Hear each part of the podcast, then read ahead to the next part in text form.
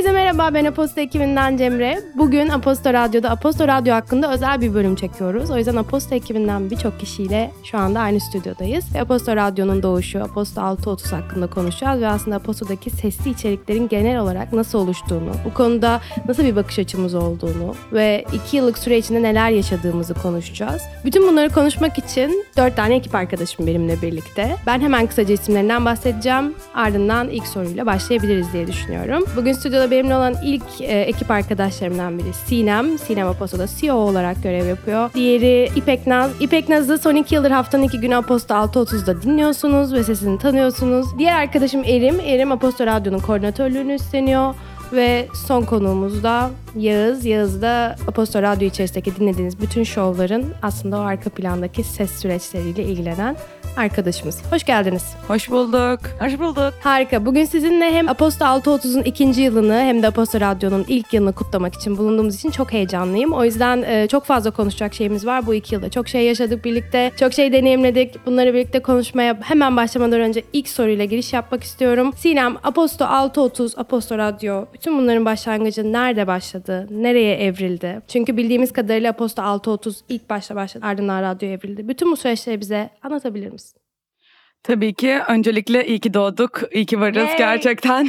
Bugün burada birlikte olmak ve aynı masada bu kaydı alıyor olmak, bir stüdyomuzun olması inanılmaz. Tuğla duvarların bunu da görmesi oldukça hoş. Her şeyin en başında aslında biz hani bir gündem bülteniyle başlamıştık. Gündem bülteniyle başlarkenki amacımız hani bilgi kirliliğini, ortada olan yalan haberleri önlemek ve çok basit bir şekilde haber aktarmaktı. Ardından pek çok yayın organize ettik, pek çok yazılı yayında bulunduk ve sonrasında farklı partnerlikler yaşadık ve Aposto'nun aslında upuzun devam eden bir hikayesi var. Ama burada yol boyunca şeyi fark ettik. Biz yazılı dünyadaki içeriği değiştirirken bir yandan da aslında medyanın çok daha erişilebilir olmasını, farklı alanlarda içerik tüketen kimselerin e, sadece yazıya yönlendirelim ve dergi ve gazeteyi transforme edelim değil.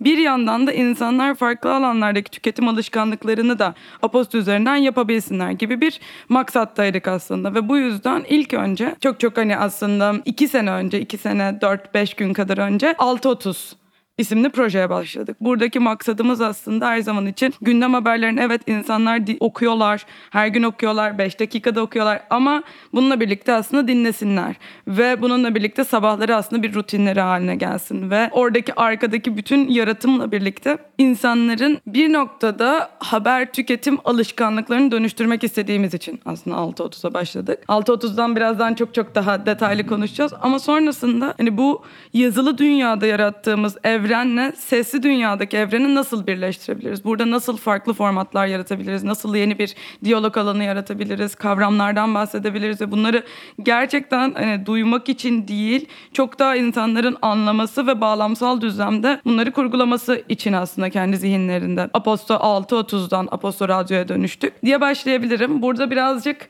sözü İpek Naz'a vermek istiyorum. Çünkü iki doğum gününü eş zamanlı kutluyoruz ve bence muhteşem bir durum. Bence de. Aynı gün başlamış olmaları bir yıl arayla çok güzel. Biraz 6.30'dan bahsedelim mi? Bahsedelim. Merhaba herkese. Ee, mikrofonda ben İpek. Her hafta çarşamba ve cuma günleri zaten beni duymaya alışkın olduğunuzu ummakla birlikte. Teşekkür ederim Sinem.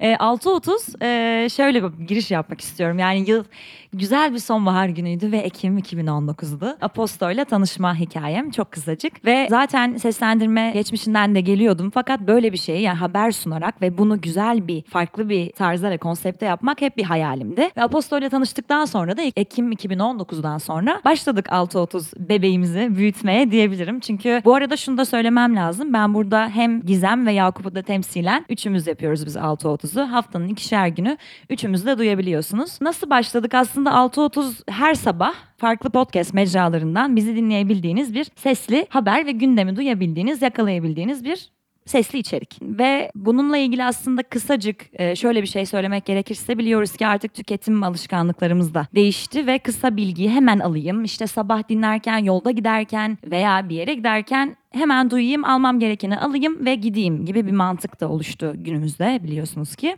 Ve bence 6.30, Aposto 6.30 bunu çok iyi sunuyor.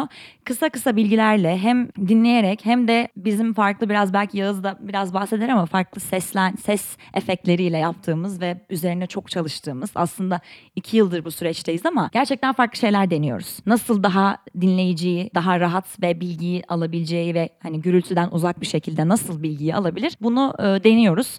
Yağız belki burada bilmiyorum biraz uğraşlarından bahsedersin. Gizli kahraman çok fazla duymuyoruz seni ama Evet. arkada sen varsın.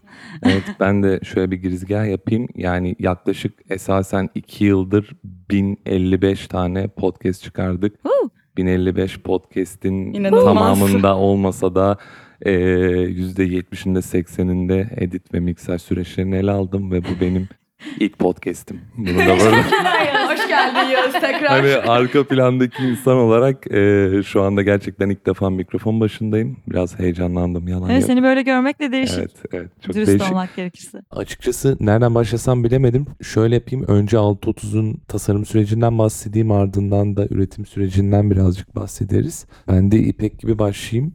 Bir sonbahar akşamıydı. Aposto'nun CEO'su Orhun'la beraber benim stüdyomda buluştuk ve eee, nasıl bir tasarım yapabiliriz? En hızlı şekilde insanlar sabah işe giderken e, yeni uyandıklarında rahatsız olmayacakları, keyifle dinleyebilecekleri geçiş sesleri nasıl üretebiliriz üzerine epey bir konuştuk, tartıştık. Sonrasında kemik bir fikir çıktı ortaya. Onun üzerine ben epey bir çalışma yaptım ve bu çalışmaları bütün ekiple paylaştık. En sonunda şu anki tasarım çıktı ortaya. Şu sıralar Aposto 630'un yıl dönümü şerefine bir yenilik yapmak adına yeni bir tasarım üzerine de çalışıyorum. Bakalım sizlerle yakın zamanda onu da paylaşacağız. Umarım beğenirsiniz diyeyim. Üretim sürecine döneyim. Üretim sürecinde de şöyle oluyor aslında gerçekten arkasında çok büyük bir emek var.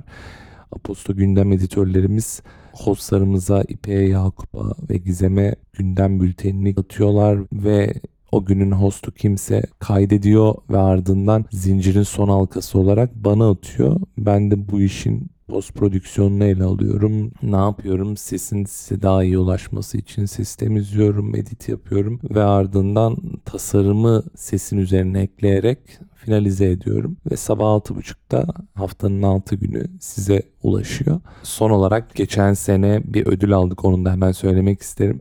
Aposto 630 ilki düzenlenen Power FM Podcast ödüllerinde yılın en güçlü haber podcast'i seçildi ve bu gerçekten çok keyifli bir his. Çünkü her gün her sabah dinleyicilerimiz bizimle birlikte hayata başlıyor. Diğer podcastlerimiz de belki hayata devam ediyor. Ve bunu genelde bir işle birlikte yapıyorlar. Araba kullanırken, spor yaparken, bebek bakarken, yemek yerken aklınıza ne gelirse. Ve bu podcast medyumunu en değerli yapan detaylardan biri. Çünkü insanlar bunu zamanla değer katmak için yapıyor. Bir işi yaparken bir yandan başka yeni işler de, yeni şeyler de keşfetme arzusuyla podcast dünyasına atılıyor. Ben de çok sıkı bir dinleyiciyim ve son yıllarda o kadar fazla iyi podcast Türkiye genelinde yapıldı ki zaten uluslararası podcastleri takip ediyordum.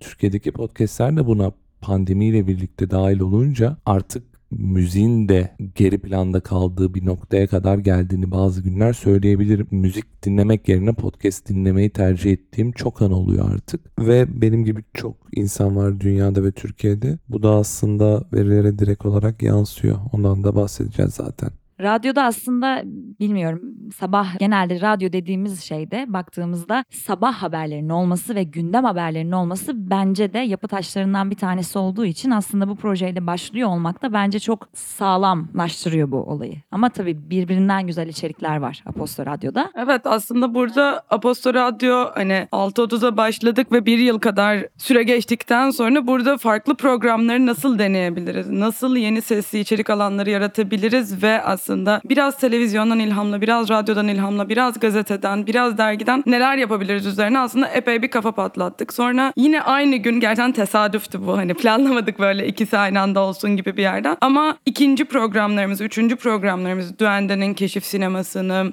Punto'nun ilk çizgisini, Pareto'nun işte spot, sektör analizi raporlarını yayımladığı podcastini gibi gibi aslında kendi orijinal yayınlarımızın orijinal içeriklerini Aposto Radyo'ya taşıdık. Ama ondan sonra aslında süreç burada da durmadı çünkü hani nasıl Aposto'nun içinde farklı ilgi alanlarına hitap eden sesli programlar yapabiliriz ve belki bir gün bunu yeni nesil bir radyoya dönüştürebiliriz üzerine çok kafa patlattık derken aslında birazcık burada eksperimental de olduk. Birazcık deneysel bir yerden hani sesleri nasıl kullanabiliriz, metin yazarlarını nasıl yapabiliriz gibi gibi aslında pek çok alan ortaya çıktı. Burada da aslında son projelerimizden birini birazcık daha yakınan bence Erim'le konuşmak, tartışmak hoş olur. Parlamento yakın geçmiş. Burada biz aslında Center for Democracy Research ekibiyle birlikte onların yayınladığı, Aposto üzerinden yayınladığı yakın tarih serisinin bir sesli içeriğini yapıyoruz ve burada bir sesli belgesel yaratma maksadımız var. Dışarıdan baktığımızda çok güzel, çok e, hani hoş bir proje ama arka planında saatler, günler, e, geceler alan bir proje. Biraz Eren bu projeden bahsetmek ister misin? Yani Sinem'in dediği gibi burada gerçekten çok emek olan bir sesli belgesel projesinin altına girdik ve bunun çok değerli olduğunu düşünüyoruz. Ama bu konuyu biraz daha geriden almak istiyorum ben. Biz Aposto Radyo'da e, ilk başladığımızda hep bir diyalog alanı yaratma amacıyla bu podcast işine giriştik ve hani her programımızda bizim için değerli olan alanlarda bir diyalog alanı yaratalım. Orada iki insan veya daha fazla kişi tartışabilsin ve oradan yeni fikirler çıksın, e, bazı konuları sorgulayalım diye aslında yola başladık. Bugün geldiğimiz noktada radyonun potansiyelini tam olarak ortaya çıkarmak istediğimiz için yani Apostol'da da bizim 9 temel değerimizden biri olan hikaye anlatıcılığına çok önemli olduğunu ve bunun üstüne gitmemiz gerektiğini düşündük. Parlamento yakın geçmişte aslında bu hikaye anlatıcılığının çok iyi bir örneği. Yani burada Türkiye'nin tarihiyle ilgili çok önemli bilgileri, çok önemli olayları size hani biz dinleyiciye en iyi şekilde nasıl verebiliriz diye düşündük. Hani belki de hani çok dinleyiciyi yormadan e, yani bizim Apostol'daki her ürünümüzde belki de temel düşünce anlayışımız olan hani bu ürünü nasıl en kompakt hale getirebiliriz düşündük ve ben bunun gerçekten bu alanda çok iyi bir proje olduğunu düşünüyorum. İlerleyen süreçteki içeriklerimizde de hep hikaye anlatıcılığının çok önemli bir rol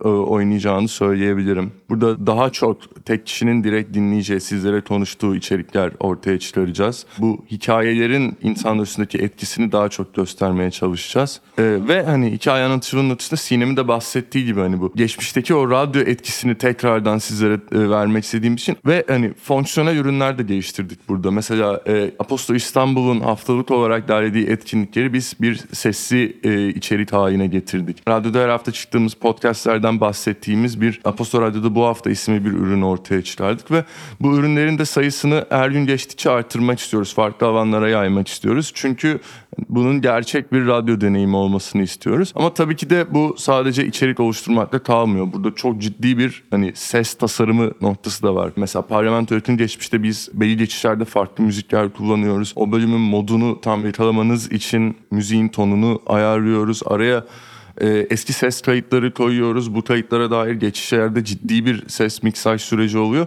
Yani burada da özellikle Yağız'ın Yağız'a teşekkür ediyorum ben. Yağız gerçekten... İyi ki varsın Yağız. Evet. Evet. Yani süper e, yani her içeriğin anlatmak istediğiyle çok uyumlu ses tasarımları yapıyor. Şahane çok teşekkürler. Ya ben sizin anlattıklarınızdan aslında Aposto Radyo'da hem orijinal üretilen içerikler olduğunu hem de yazılı bir takım içeriklerin seslendirildiğini anlıyorum. Ve haliyle hem orijinal içerikler üretirken hem de yazılıyı sesli hale getirirken orada farklı bir deneyim oluşuyor. Ve haliyle okura ya da onu dinleyen kişiye de farklı bir deneyim sunmak gerekiyor. Ve bunun arkasında aslında bir post prodüksiyon süreci var. Ve bu post prodüksiyon sürecinde hem bir takım kurguların yapılması, ses tasarımlarının yapılması ve bunların bir araya getirilmesi gibi bir süreç var. Siz burada Elim'le de çok yakından çalışıyorsunuz diyerek Yağız'a dönmek istiyorum. Yağız buradaki süreçleri biraz bize anlatabilir misin? Ham olan bir kayıt nasıl süreçlerden geçerek Aposto Radyo'daki dinleyenlere ulaşıyor? Şöyle bu parlamento gibi bir yazılı içerikten sesli içeriğe dönen bir podcast ise daha zaten biz yazılı içerikken bunu nasıl sesli içeriğe uygun bir şekilde çevirebiliriz bunun üzerine çalışmaya başlıyoruz.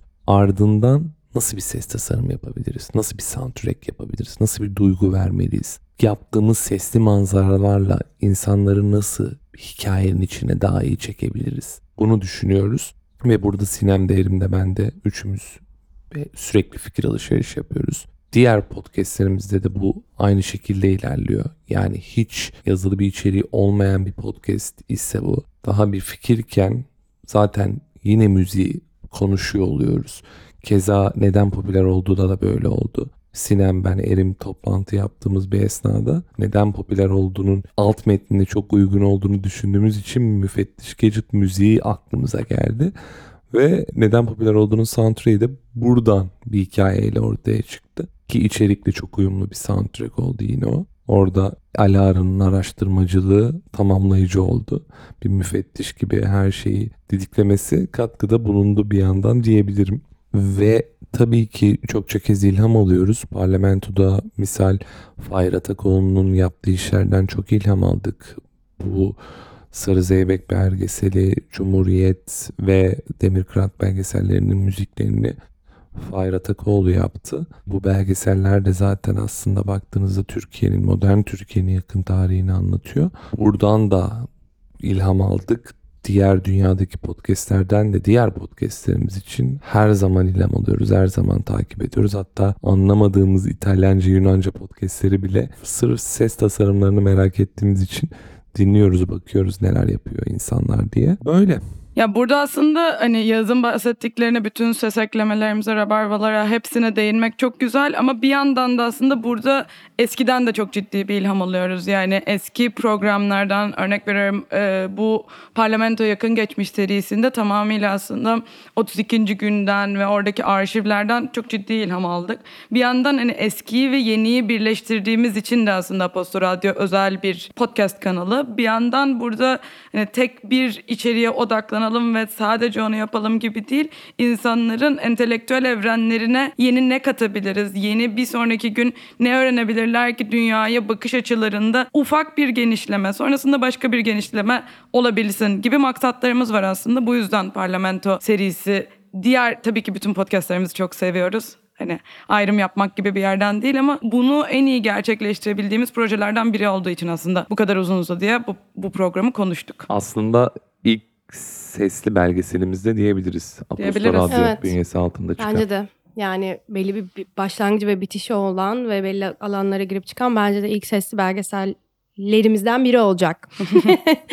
Ee, süper şahane ya. Ben buradan aslında e, bu hikayeyi de konuştuktan sonra biraz daha somut tarafa geçmek istiyorum. Yani rakamlarda neler var? Çünkü Aposto 630 iki sene oldu. Aposto Radyo ilk senesini doldurdu. Burada aslında Sinem'e başka bir soru sormak istiyorum. Sinem Aposto Radyo ve Aposto 630 macerasına başladığınızdan beri elinizde ne tür rakamlar oluştu? Nereye vardık? Kaç bölüm yaptık? Bunlardan birazcık bahsedebilir misin? Aslında çok fazla sayı var, çok fazla metrik var ama ufak ufak hani anlatmaya başlayacağım. Bugün itibariyle Aposto'da 1055 tane podcast bölümü yayınlandı. Bu aslında 750 bölümü 6.30'dan hani 2 yıl olduğunu düşünürsek kalanı da tamamıyla bizim için bizimle birlikte orijinal üretilen içeriklerden oluşuyor. Burada 20'nin üzerinde orijinal program yarattık. Bununla birlikte aslında ilk 20'lere kadar çıkmış yani Türkiye'de top chart'ta ilk 20'lere çıkmış bir podcast kanalı şu anda Aposto Radyo gibi sayılardan bahsedebiliriz. Bununla birlikte aslında bir yandan da dinleyici kitlesine dair aslında çok fazla şey öğrendik bu geçen süreçte. Hem bize gelen olumlu geri bildirimlerden, bazen olumsuz geri bildirimlerden, bazen sorulardan Aposto Radyo'yu artık kim kimlerin dinlediğini çok çok iyi biliyoruz. Bu insanlar aslında hani e, şu anda siz de onlardan birkaçısınız muhtemelen. İstanbul'da, Ankara'da, İzmir'de yaşayan aslında üst düzey yöneticiler, bir yandan girişimciler, bir yandan kendi alanında uzman, sektör uzmanları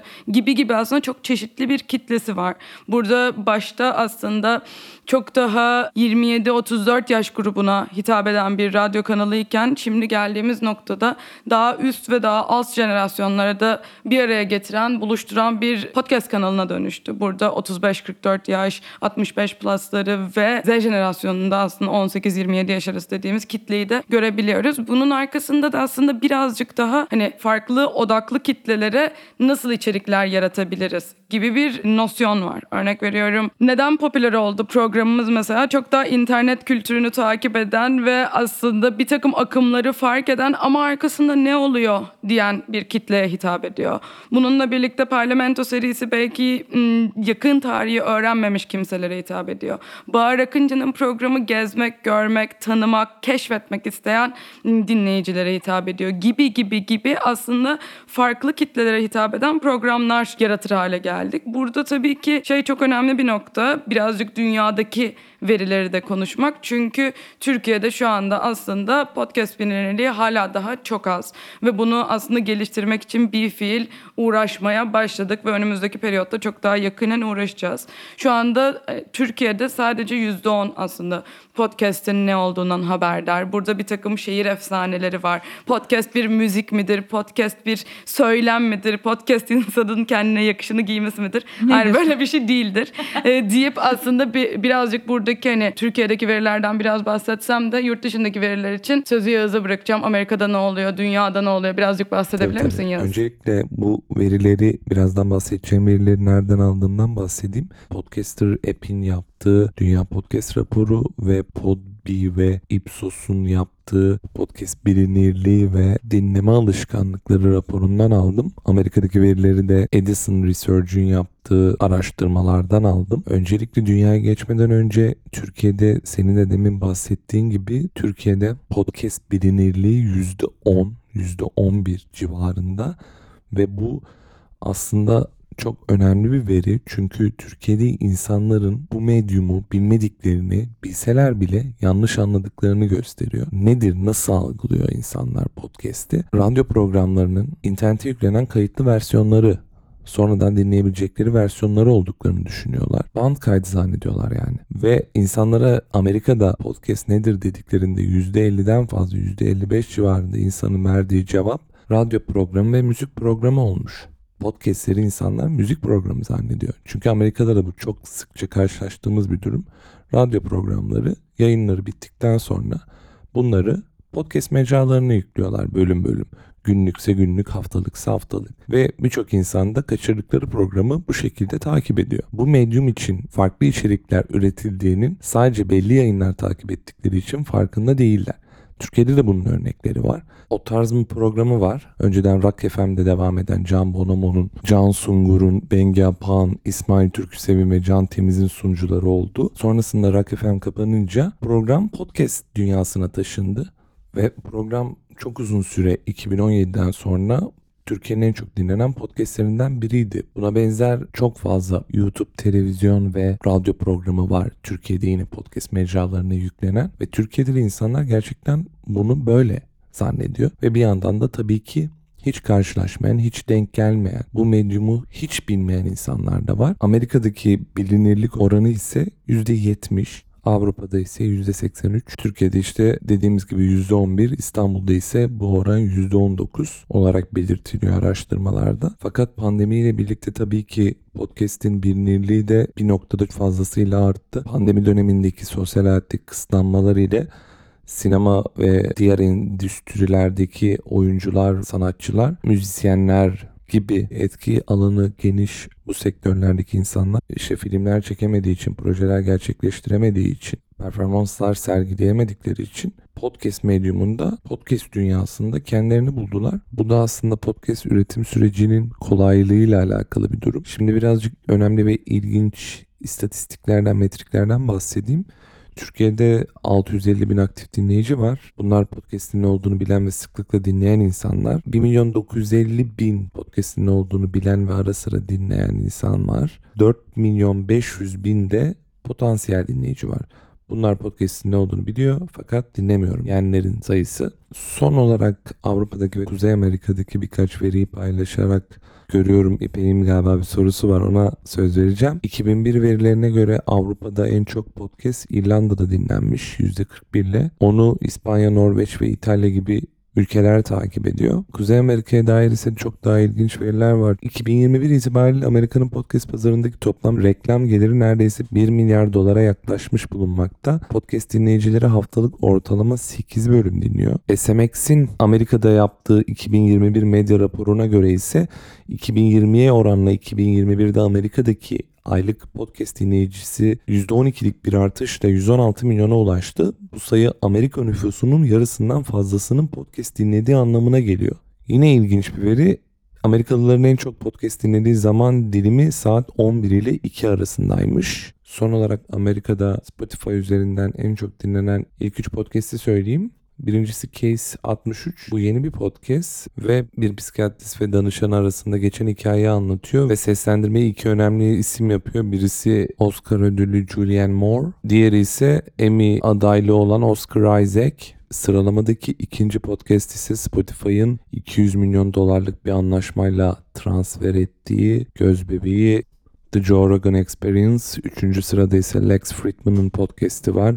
Friedman bilim, teknoloji, tarih, felsefe, aşk, güç, kısacası her şey üzerine konuşuyor bu podcast'te. Paylaşacak veri konuşacak daha çok konu var. Fakat daha fazla uzatmak istemiyorum. Sözü İpek'e bırakıyorum. Size her şeyden önce bir şey daha sormak istiyorum. Belki şimdi dinleyicilerimizin de aklında olabilecek bir soru olduğu için. Şimdi ben kişisel olarak radyo geçmişinden gelen birisi olarak şunu merak ediyorum. Radyoda kuşak yayınları olur ve müzik çalar. Bir de özel yayınlar olur, özel programlar. Şimdi aslında özel programlarda da canlı yayın olarak radyoda frekans üzerinden bu yayını gerçekleştirirsiniz. Peki bunu aslında şunu merak ediyorum. Dijitalleşen dünyayla ve aslında frekansın daha az kullanılması ve internetin gelişimiyle bu özel programların yapıldığı ve daha fazla insana dijitalde ulaşabilme imkanı mıdır podcast? Radyo ile podcast'ı ayıran şey aslında canlı yayın çünkü bunu da canlı yayın yapıyoruz ama belki de kat yani orada bir montaj da oluyor. Tam olarak podcast ile radyo arasındaki farkı dinleyicilerimize belki burada bir söyleyebilir miyiz? Biz bunu niye radyo dedik? Mesela aposto yani podcast'ler üretiyoruz mecra podcast. Fakat radyo diyoruz. Bu aslında konuşmalarda da çok aldığım ve hani bir takım podcast hostlarıyla konuşurken de çok gelen bir soru. Neden bunun ismi Aposto Radyo? Neden bu Aposto Podcast değil? Çünkü aslında biz burada podcast'i bir geçiş ürünü olarak görüyoruz ve aslında buradaki maksat sesi içerik dünyasını inove etmek ve şu andaki en yakın inovasyon buradaki podcast medium'u olduğu için bunu aslında radyo ve podcast'i bir araya getirip nasıl yeni bir şey yaratabiliriz ve ondan sonra bu yeni nesil bir aslında sesli içerik tüketim ortamı yaratabiliriz üzerine çalıştığımız için aslında bir podcast kanalı var ama içindeki alanın ismi Aposto Radyo. Çünkü bir gün aslında kendi radyomuzu da yaratmak istiyoruz. Bir gün FM'imiz olacak. Belki bir gün aslında Aposto uygulamasının içinde bir sesli içerik dünyası İşte yaratacağız. tam olarak bunu sormak istiyordum. Bu cevabı almak istiyordum. Eski e, radyo hostlarından kimler kaldı deyip o zaman bu soruyu hani böyle toparlayabiliriz. Bu arada bu hani podcast ve radyo arasındaki fark konusunda aslında daha çok insanları bilgilendirici içerik yapmak da şu anda gündemimizde var. Çünkü bir şekilde podcast'in bilinirliğini aslında üzerimize giyiyoruz. Farklı kurumlarla bunu, bu alanda birlikte çalışmak istiyoruz ve geliştirmek istiyoruz aslında. Çünkü sesli içerik aslında her ne olursa olsun radyo hiçbir, hiçbir zaman için ölmedi ve Evet. radyo hala daha aktif kullanılmaya devam ediliyor Evet. ve hani radyonun bir sonraki adımı ne olacak sorusunu aslında her gün kendi aramızda düşünüp tartışıyoruz ve bununla ilgili çalışmaya devam ediyoruz diyebilirim İpek. Teşekkür ederim. Harika hepinizin ağzına sağlık. Aposto 630'un ikinci yılı ve Aposto Radyo'nun birinci yılını aslında burada konuşmak ve deneyimlerimizi sizlere aktarmak için bir özel bölüm kaydetmiştik. Bu bölümün yavaştan artık sonuna geliyoruz. Bütün arkadaşlarımın ağzına sağlık diyorum. Emeğiniz için tekrardan çok çok teşekkürler. Aposto Radyo'yu Aposto uygulamalarından ve podcast dinleyebileceğiniz bütün mecralardan dinleyebilirsiniz. Ve Aposto Radyo'daki bütün şovları keşfetmek ve içerikleri yakından takip etmek için Aposto Radyo olarak Instagram, Twitter hesaplarımızı takip edebilirsiniz. Hoşçakalın. Görüşürüz. Görüşürüz. Görüşürüz.